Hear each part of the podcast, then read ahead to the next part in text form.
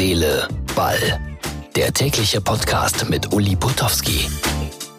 Ausgabe Nummer 119 vom 15. Dezember 2019. In neun Tagen ist Heiligabend. Dann gibt es Geschenke und Überraschungen. In der Bundesliga, naja, an diesem Wochenende eher alles normal. Wir werden drüber reden. Ich hatte einen extremen Samstag. Das heißt, 6 äh, Uhr aufstehen in München, dann mit dem Flugzeug nach Köln. Dann mit meinem äh, alten Diesel, ja, leider, ich fahre noch einen Diesel, nach Paderborn, 250 Kilometer. Äh, dann über dieses Spiel berichten. Und äh, das war, ja, wie gesagt, relativ normal. Ging 1-1 aus. Aber in der Halbzeit widerfuhr mir etwas, das habe ich noch nie erlebt in ja, fast 50 Jahren Berufstätigkeit. Ein Bundesligaspieler wollte nämlich meinen Job gegebenenfalls irgendwann mal, wenn seine Karriere beendet ist. Darüber reden wir dann gleich. Und äh, ja, ich habe es äh, im Gefühl gehabt, die Bayern sind wieder in die Spur zurückgekommen und äh, ich vermute nach wie vor und unverändert, dass sie am Ende doch deutscher Meister werden. Oder vielleicht doch RB Leipzig? Oder vielleicht doch Borussia Mönchengladbach? Die Bundesliga-Saison bleibt hoffentlich lange spannend. Und jetzt frage ich mich, ob wir noch äh, irgendwie ein Angebot haben, so ein Schnäppchenangebot. Wenn nicht, geht's gleich los. Ansonsten kleine Portion Werbung.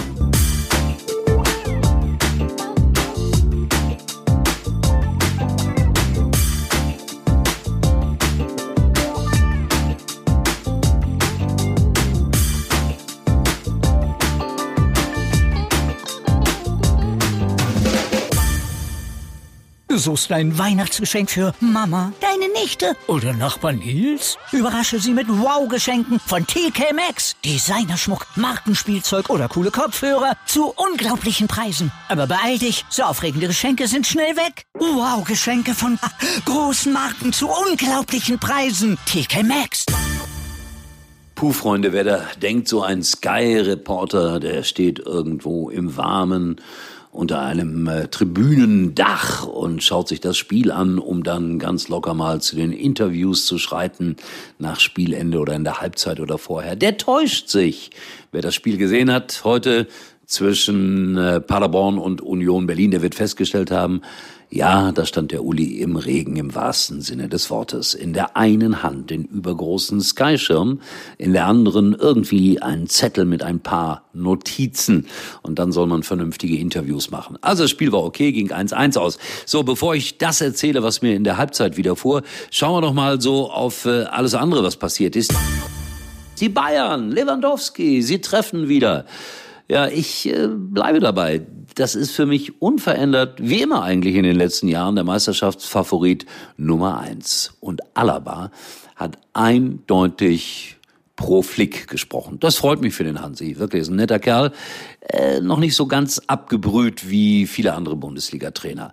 Mal schauen, was draus wird. Aber sie haben wieder zurückgefunden. Wer mal nach Rückstand gegen Bremen so deutlich gewinnt, der muss schon was drauf haben.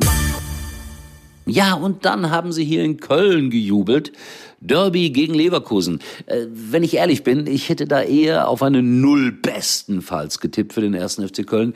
Eher auf eine Zwei. Nein, die Kölner haben es geschafft, haben den Trend umgedreht und gewinnen 2-0. Unfassbar, was in der Domstadt jetzt so los ist. Sie sind wieder auf dem Weg in die Euroleague. Nein, das ist übertrieben. Sie sind sich der Schwere der Aufgabe bewusst.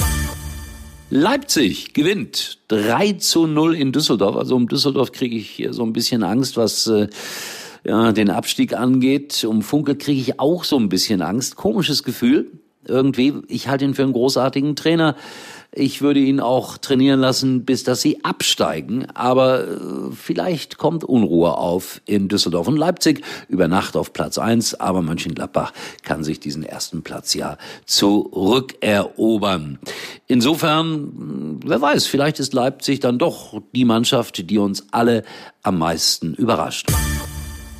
Und Jürgen Klinsmann, jawohl. Der Director of Breakfast and uh, Many More gewinnt 1-0 gegen Freiburg und Streich war stinksauer, stinkesauer, dass seine Mannschaft gegen Berlin seiner Meinung nach unnötigerweise mit 1 zu 0 verloren hat.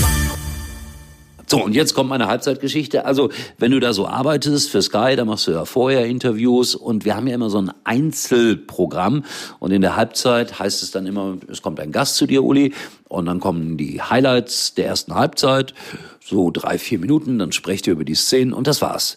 Und es stand bei mir Marlon Ritter, der zurzeit äh, verletzt ist, Junge aus dem Ruhrgebiet, hat früher für Schalke gespielt, da ausgebildet, auch äh, in Essen Fußball gespielt, jetzt, äh, wie gesagt, außer Gefecht gesetzt, hat aber auch drei Bundesligaspiele gemacht und ich bin sicher, der kommt auch wieder. Ja, und dann unterhält man sich über alles Mögliche, aber wie gesagt, normalerweise drei, vier Minuten, die Highlights werden gezeigt. Und dann waren die drei Minuten rum, die vier Highlights der ersten Halbzeit gezeigt und mein Kollege aus der Regie sagte mir, wir müssen noch fünf Minuten überbrücken. Das ist immer so eine Sache, wenn du fünf Minuten mit jemandem sprechen musst, ohne dass du Bilder hast, ohne dass du vielleicht fußballspezifisch in diesem Augenblick weiter an ihm dran bleiben willst. Wir haben dann über ja, Diskotheken gesprochen zum Beispiel und äh, ob er auch eine gute Ausbildung hatte, ob er noch einen Plan B hatte außerhalb äh, des Fußballprofiberufs und dann kam's. Ich würde gerne Ihren Job machen. Ja, aber doch jetzt nicht. Mach doch erst in gut zwei Jahren Schluss. Und außerdem wird dann eine Ablösesumme fällig, junger Mann. Da begann er zu überlegen und meinte, naja, ich bin ja erst 25, also er, nicht ich. Und ein paar Jahre will ich ja noch Fußball spielen. Netter Kerl, sympathisches Gespräch. Leider sehen das immer zu wenige in der Halbzeit in diesen Einzelvorläufen oder Zwischenläufen in diesem Fall. So, war's das äh, für heute? Ja, äh, todmüde nach 16 Stunden auf den Beinen. Das habt ihr bitte, bitte irgendwie zu registrieren und ein bisschen Mitleid könnt ihr mir auch schicken auf die Facebook-Seite von Herz, Seele, Ball. Ansonsten hören wir uns morgen wieder und dieser Sonntag wird bei mir mit ganz anderen Aufgaben verbunden sein.